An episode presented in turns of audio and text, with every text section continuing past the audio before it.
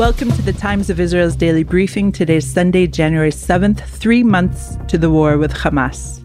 Amanda Borschel Dan here with our diplomatic reporter Lazar Berman back from a long stint in reserve duty and reporter Canaan Lidor. Hello to you both. Good morning. Hello, nice to be back. Nice to have you. We'll hear about large scale arrests in Turkey, as well as U.S. Secretary of State Antony Blinken's progress in his Mideast trip so far. Canaan will update us on communities from the Gaza envelope who are being resettled, as well as the revival of the first nature party or rave since the October 7th massacre. All this and more when we're back.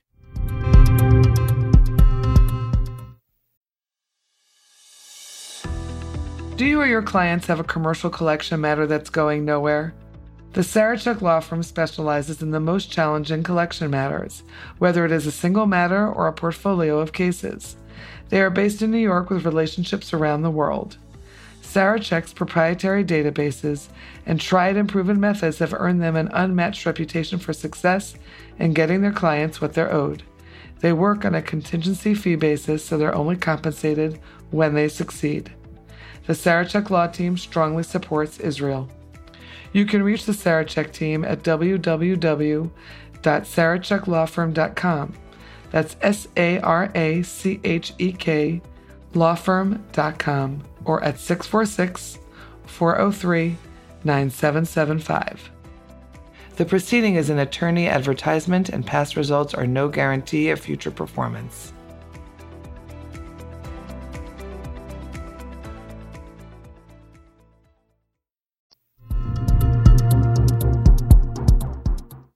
The IDF announced the death of an officer killed during fighting in the northern Gaza Strip over the weekend, bringing the toll of slain troops since the start of the ground offensive against Hamas to 176. A border police officer was killed during an overnight counter-terror operation in the northern West Bank's Jenin. Sergeant Shai Germay from Carmiel was in a vehicle hit by a roadside bomb during the raid, in which six Palestinians were killed. Three of her comrades in the border police vehicle were lightly to moderately hurt.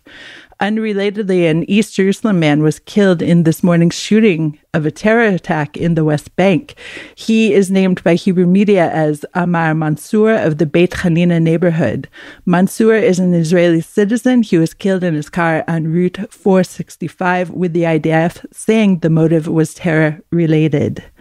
Lazar, let's start with you and follow up on an article that Zman Yisrael, our Hebrew sister site, reported in which they were claiming that Israel is in talks with the Congo to discuss the possibility of relocating thousands of Gazans. So give us a little background about what Zman Yisrael was reporting and then tell us what you found out.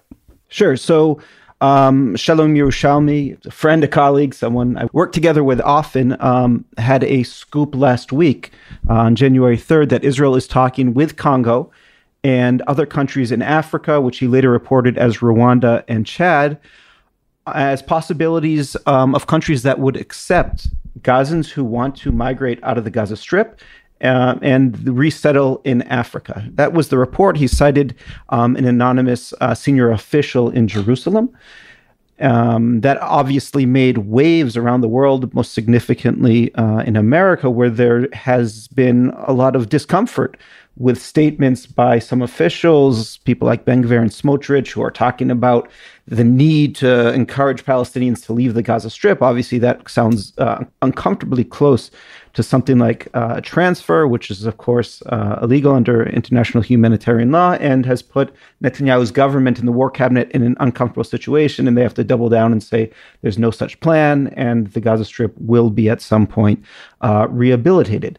Since that came out, since that report came out, um, also last week I spoke with a senior Israeli official, uh, quite senior, but uh, someone who I cannot name, and he said it's ridiculous. Even if we wanted to do it, which we don't, and even if Smotrich wants to do it, which maybe he does, it's not up to us. We don't control who goes in and out of the Gaza Strip. It could be something between, let's say, the DRC, the Democratic Republic of Congo, and Gaza, but it's nothing to do with us.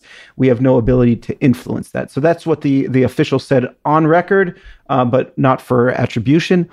Also, yesterday, the DRC itself um, told Turkish media that uh, there have been no such negotiations, discussions, or initiatives between Kinshasa and Israel on this. So there's been a lot of denials um, of this report. And um, and uh, like I said, it, it's an issue that will continue to come up as some Israeli uh, officials and ministers will make uh, some, I would say, irresponsible statements. I just want to add that uh, on Thursday and Friday, the International Court of Justice in The Hague is going to hear the first um, part of South Africa's um, suit against Israel for genocide, and one of the main pieces of evidence is are these statements by Israel uh, by some of the people who are not necessarily making policy, but are in the government in some way, like Ben Gvir and Smotrich, that this is evidence that Israel wants to commit genocide and commit uh, crimes of war. So I assume these will continue to come out, but it's certainly incumbent upon Netanyahu to get these kind of type of statements under control because they put Israel in an uncomfortable position and maybe uh, might get in the way of Israel pursuing the war the way it wants to. So, U.S. Secretary of State Antony Blinken is in the region, and one of his first stops was Turkey. Now, on Tuesday, Turkey arrested dozens of individuals suspected of spying for Israel, with the development coming in the wake of Israeli threats to target Hamas members abroad. Of course, later on Tuesday, we saw a Hamas operative, a major, major operative, deputy head, Saleh al Aruri in an alleged targeted killing, which has been attributed to Israel, but Israel has not taken credit for it. Now, do you think that Blinken's stop in Turkey is related to all of this? It's related, I don't think, directly to the Al Aruri killing or um, to Hamas leaders' presence across the region. Uh, they're mainly in three countries, or openly in three countries Lebanon, with which Israel, of course, is in a state of war, which is controlled to a large part um, by Hezbollah. Turkey, with which Israel has had a very successful uh, rehabilitation or detente process, which kind of fell apart, uh, not totally, but has fallen apart uh, to, a, to a large extent since uh, October 7th, and Qatar, with this country with which Israel has had all sorts of limited interactions in the World Cup, um, the, the money going to Gaza from Qatar as well. Um, w- these are places where Hamas leaders openly uh, are present. Pictures come out of them lead, uh, meeting leaders, and it's something that Israel certainly doesn't like. Um, and Israel has promised that it would go after Hamas leaders wherever they are going after them in Turkey is quite problematic uh, because of Turkey's international clout and the fact that Israel has diplomatic relations. And I don't think the Erdogan government, given its statements, would be very happy um, to see that Israel operating on its soil and taking out Hamas leaders. And also, Qatar has a very close relationship with the Biden administration and has proven itself as an effective mediator on the hostage situation for Israel and Israeli officials have been there, and, and, and hostage families were just there as well, talking to the prime minister. So uh, Lebanon is the most comfortable place for Israel to carry out these operations. Now, how does it connect to Blinken's visit? America has been very clear throughout the war that it one of its main uh, uh, priorities is to prevent the war from spreading beyond the Gaza Strip. Um, the place where there is the that is that is most um, likely that it will spread, um, that is most uh, flammable, let's say, is is Lebanon. Uh, we've seen that Hezbollah. Uh, has taken part in lower level fighting since the beginning of the war. It seems not to want a full out war with Israel, but it has feels pressure to do something and to do a lot. And uh, it's been escalating. We saw over the weekend uh, a major attack on an Air Force base uh, on, on Mount Meron, and Israel has shown itself uh, willing to respond and willing to escalate. Of course, the potential for miscalculation is quite high. And I think there is growing recognition in Israel and growing pressure that at some point Israel has to undertake a, a major operation in Lebanon. And it's better if we choose the timing and we don't let Hezbollah do that. So, um, Antony Blinken is in the region. He was he was in Turkey. Uh, he was in Greece. Um, uh, he will be in Arab countries, Jordan, UAE, Saudi Arabia. Then he's going to come to Israel, the West Bank, and to Egypt. And his one of his main initiatives is to see how he can promote some sort of diplomatic arrangement that calms down that le- border between Lebanon and Israel. UN Chief Antonio Guterres was also uh, in Lebanon trying to do the same thing. Question is if there's some sort of diplomatic arrangement that's even theoretically possible with which Hezbollah withdraws significant way from the border without looking like it was defeated by Israel. I think that's kind, quite a reach, but at the same time, there's a lot of pressure coming uh, from the domestic Lebanese political scene on Hezbollah not to drag them into a war in which uh, the Lebanese people will certainly suffer and, and they have no way of benefiting from this war at all. So Blinken will be here um, on Tuesday, Wednesday, and he will also want to talk about something which is another uh, sticking point between U.S. and Israel, which is what does Gaza look like after? How quickly can Israel wind down the fighting? Um, calm things down and start thinking about a reconstruction of the Gaza Strip. Uh, obviously, the U.S. wants it to happen quite soon. Let's not forget there's an election campaign, and this is affecting Biden's uh, chances of beating what looks like Donald Trump. Um, but Israel has a lot of work to do. We can see the reports coming out every day that there's plenty of the Gaza Strip that hasn't really been touched by the IDF, and even places where Israel has been since the beginning of the ground operation, there's still serious fighting, and and Hamas can still punch back at some level. So um, there's a lot of disagreement, and um, I think this will come to the to the fore this week as well as it has throughout the war. Lazar, everyone was very concerned immediately following the alleged targeted killing of Al Aruri. And have you seen much fallout beyond the escalation on the northern border with Hezbollah in terms of diplomatically? No, diplomatically, it hasn't been, uh, I think, terrible for Israel uh, at all. Don't let's not forget the U.S. had a $5 million bounty on his head um, I think that the main concern diplomatically is whether it's going to lead to, to war in the north that other countries uh, really don't want. But uh, let's not forget, Israel did not take responsibility for it. Uh, plenty of countries in the region want Aruri dead. There's no question about that.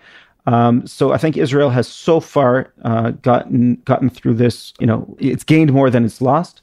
Um, but it depends what Hezbollah does. That that attack um, of dozens of rockets um, on the base in on Meron is they said it's just the start of the response. Now we'll see what else they want to do, but my assessment is still that uh, Hezbollah wants to keep this limited, wants to show that it can strike back, that it's not afraid, but certainly does not want to spark uh, a broader war, which uh, it is not sure that it can win, especially with Israel fully mobilized and kind of itching uh, for a war. I think that's not something that it wants right now. Lazar, thank you so much for these updates and welcome back. So nice having you back on the daily briefing. Thank you. Nice to be back. We'll go to a short break.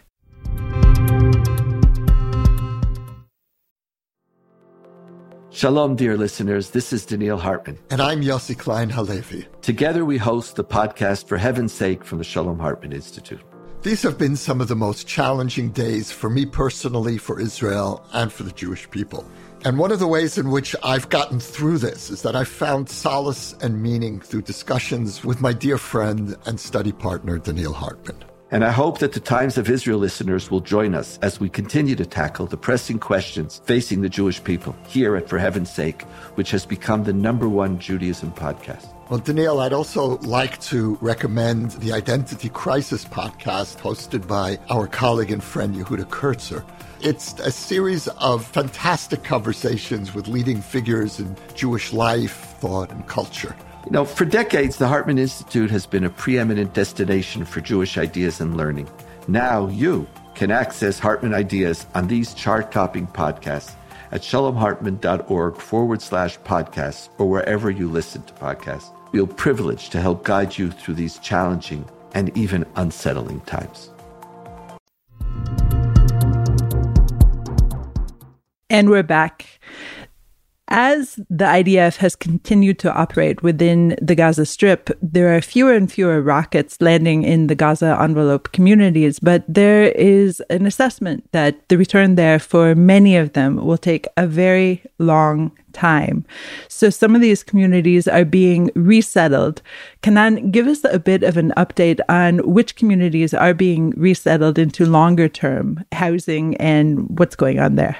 So let's go go through the categories of some of these uh, evacuees, and there are about 100,000 of them. Uh, the first is people who just left without being recognized as evacuees, self evacuated. Uh, they just left border towns that are not in the evacuation plan, and um, they are staying with relatives or at hotels at their own expense and will return independently. Next, we have the people who have been evacuated from the south uh, and people who have evacuated from the north. And finally, people from the south who have been evacuated, but their villages and the kibbutzim are so profoundly destroyed and affected that there's no deadline for their return. So, among the people of the south, they're now phasing in the return of their evacuation, and that's done in two phases, uh, two two categories. Sorry, uh, one is people who are within four kilometers of the border itself, and they're not going back just yet. The ones who are going back as of this month are people from communities uh, within a four to seven kilometer distance from the border. And the way that the government is bringing them in is kind of um, incentivizing them to move back into their towns and villages and, and moshavim is by offering an incentive package, a return grant uh, of well, it can reach up to um, $5,000 per family. That's the ceiling. Uh, and basically, it's done on a calculation, according to a calculation of 200 shekels a day per evacuee for an adult and 100 shekels a day per child. And running up to the end of February. The goal here is to have that category, four to seven kilometers from the border, back by May. Next, we have the category of um, villages and kibbutzim moshavim that are closer to the border, and the deadline for them is September, with the the concept being that their children will be able to begin the school year already where they're living couple of problems to that plan. And by the way, the other evacuees are currently not being called back. So the, the close border southern communities are not eligible for that grant I mentioned. The northern communities are not eligible for that grant. And the ones from a handful of uh, kibbutzim that have been destroyed, like Be'eri, Nir Oz, uh, and Kfar Aza, they're living in um, medium term solutions like Kiryat Gat, apartment buildings, and uh, and other kibbutzim that are absorbing them. Now, um, the problem for those returning right now is that there are just no schools and no kindergartens, so they can go back, but they have to drive up to 20 kilometers just to drop off the children in schools that the children won't even be attending in the future because in September they'll be asked, required to move the children back to the frameworks that they had originally had. That's very complicated. And you mentioned those uh, communities that are moving to the more medium term uh, settlement. And one of them is Kibbutz Nir Oz, which suffered just terrible losses. And it's been moved to Kiryat Gat, which is a very different atmosphere for them. You were there. Tell us a little bit about your impressions. First of all, the reception beginning at the beginning uh, was um, was something to behold. There were hundreds, if not thousands, of Kiryat Gatniks thronging the streets as the buses from Eilat, uh, Nir Oz had stayed in. Um, the survivors of Nir Oz had stayed in hotels in Eilat, one hotel actually, and um, they they just brought out all the school children of flags and homemade signs, and uh, there was just this. Uh, real effort, genuine effort to give them a warm reception.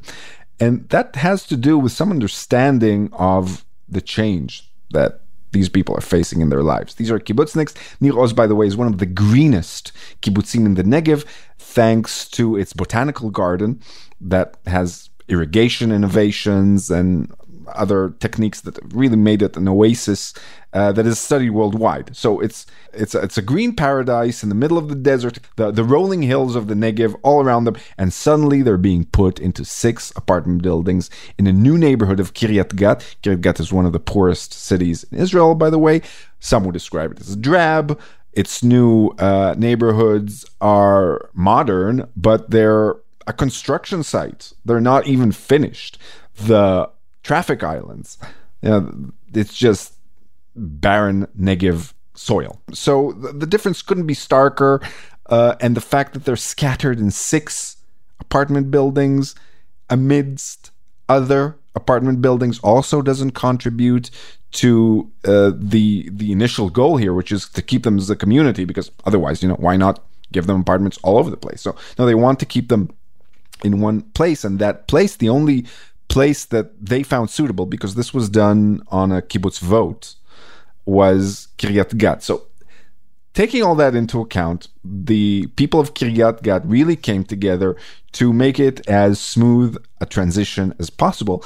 And I actually ended up visiting Kiryat Gat, those uh, apartment buildings, a day after the reception. I'm um, I'm recounting what I saw in videos and what people told me. And something very interesting happened then on the day after the fanfare and the media circus, which is people from Kiryat Gat and even from that neighborhood, Karmei Gat, started trickling into the apartment buildings with offers for acts of goodwill. So one of them was a sing along um, aficionado who offered his services free of charge, especially for the for the older members. You know, the good old Eretz Israel songs. He wanted to to give them that. Another was a, actually a tour guide who wanted figured he could best help them as a handyman. So he put up handwritten notices. Hey, I lived in Kiryat in uh, Nir Oz. I live in Kiryat Gat now. I live used to live there many years ago. Uh, I know you guys, uh, and I want to help. Uh, when I called him up, he was really excited because he thought, "Hey, finally someone's calling." And oh, it's just a journalist. So there was this. There's this sense of solidarity, sense sense of charity. Of course, this is a highly traumatized community. Jonathan Dekel one of the most prominent residents, says regularly, Nir Oz is no more. And it, the damage is so extensive to uh, the death rate is so extensive. One in four people was either murdered or abducted in uh, Nir Oz. Um, so it's a it's a drop in the bucket uh, for them. I mean, it's it's nice and all. Jonathan told me, but um, this is not what they chose. No one's jumping up and down. Um, and, and they they just they don't even not all of them want to go back. The future is being debated right now. Uh, some people in Nir Oz feel that the abandonment was so profound that they can never feel really safe enough to live there as long as the circumstances uh, remain the same. Uh, I ended my visit with um, a talk with uh, Ran Pauker, the 86 year old founder of the Botanical Garden. And I asked him, hey, you know, um, how's it, how's this move feel uh, to be moving into an apartment building? He said, he, he totally avoided the question, sidestepped the question, and tell you, I'll tell you how I feel. I feel immense gratitude for these people that have just welcomed us into their community. Was shaking the hands of the sing along aficionado uh, Mordi Israel, who who told who told them and me, you know, you've come to a warm, loving home you just don't know it yet. Canaan, yesterday, the first nature party or rave took place again since the October 7th massacre.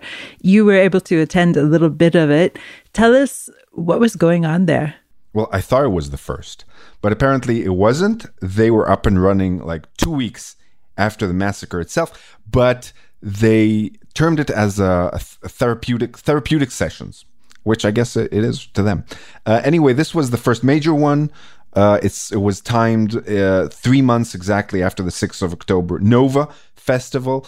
There was ambivalence among the people who came there. Some were debating whether it's it's appropriate at all.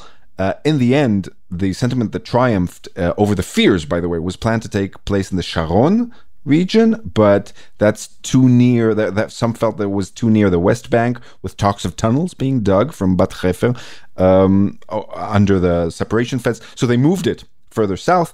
Anyway, the sentiment was, um, look, we're not going to take your narrative of what's appropriate or not, because one in four victims of this terrorist attack was a rave was a rave fanatic at the Nova Festival, and so we're dancing for them. And by the way, one of the one of the most moving numbers that were played during yesterday's rave party was "We Can Dance Again" by a DJ who, when he first performed it, it, it brought him to tears. So there was this. Sure, they danced and probably popped some acid here and there, but the, but there was a feeling of paying homage to their slain counterparts. Very moving, Canaan. Thank you so much for joining me today. Thank you. Thanks for listening to the Times of Israel's daily briefing. Please check out another installment tomorrow. This episode was produced by the Podwaves. If you have questions about this or any other episode, please drop us an email at podcast at timesofisrael.com. Until tomorrow, shalom.